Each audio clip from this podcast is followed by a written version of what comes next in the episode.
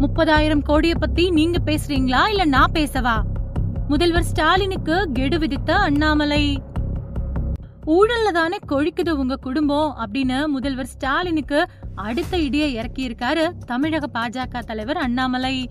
போன தமிழ் வருஷ பிறப்பு அன்னைக்கு அண்ணாமலை வெளியிட்ட திமுக தலைவர்களோட சொத்து பட்டியல் விவகாரம் தமிழக அரசியல்ல இன்னைக்கு வரைக்கும் மைய புள்ளியா சுழன்றடிச்சிட்டு வருது. அந்த பட்டியல்ல ஒன்றரை லட்சம் கோடி மதிப்பிலான சொத்துக்களை திமுக தலைவர் சேர்த்து வச்சிருக்கிறாரு அப்படின்னும் அதுக்கு ஆதாரங்கள் இருக்குது அப்படின்னும் அண்ணாமலை சொன்னாரு. அவர் சொன்னது மட்டும் இல்லாம இதுவரையில வெளியிட்ட சொத்து பட்டியல் விவகாரத்தை நான் சிபிஐ வசம் ஒப்படைக்க போறேன் அப்படின்னு சொன்னது அறிவாலயத்துல பல அதிர்வலைகளை ஏற்படுத்தியிருக்கு. இந்த நிலையில திமுகவோட கனிமொழி உதயநிதி ஸ்டாலின் அப்புறம் டி ஆர் பாலு இவங்க அண்ணாமலைக்கு எதிரா நான் வழக்கு தொடுக்க போறேன் நஷ்ட ஈடு கேட்க போறேன் அப்படின்னு எல்லாம் சொல்லிட்டு வந்த நிலையில நஷ்ட ஈடும் கிடையாது மன்னிப்பும் கிடையாது அப்படின்னு அண்ணாமலை ஒரே அடியா அடிச்சிட்டாரு. இந்த நிலையில முதல்வர் ஸ்டாலினுக்கு அடுத்த ஐடியா இறக்கி இருக்கிறாரு அண்ணாமலை. இன்னைக்கு அண்ணாமலை வெளியிட்டிருக்கக்கூடிய அறிக்கையில திமுக ஊழல் ஆட்சிக்கு முதல்வர் பொறுப்பேற்பாரா அப்படின்னு கேள்வி எழுப்பியிருக்காரு.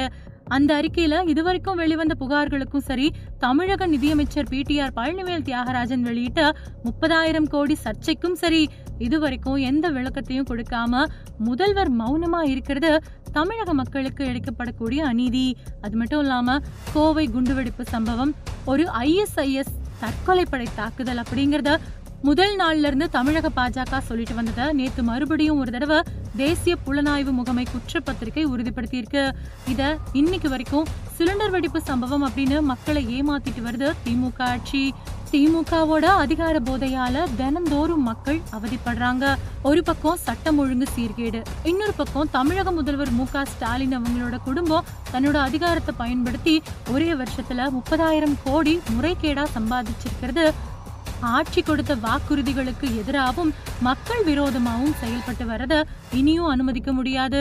ஊழல்ல கொழிக்கிற தன்னோட குடும்பத்தாரோட இந்த செயலுக்கு தமிழக முதல்வர் ஸ்டாலின் பொறுப்பேற்றுக்கிட்டு மக்களுக்கு பதில் கொடுக்கறதோட தகுந்த நடவடிக்கைகளையும் எடுக்கணும் அப்படின்னு தமிழக பாஜக சார்பில் வலியுறுத்துறேன் அப்படின்னு சொல்லியிருக்காரு.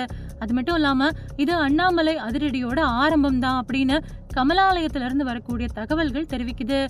முதல்வருக்கு இது ஒரு கோரிக்கை அறிக்கையா மட்டும்தான் அண்ணாமலை வெளியிட்டிருக்காரு. அது மட்டும் இல்லாம ரெண்டு மூணு நாட்கள்ல இது பத்தி நடவடிக்கை எடுக்கல அப்படின்னா அடுத்த கட்டமா பாஜக தரப்புல சட்டபூர்வமான நடவடிக்கைகள் மட்டும் இல்லாம கள அளவுல பல போராட்டங்களை நடத்தவும் திட்டமிட்டிருக்கிறதா தெரியுது.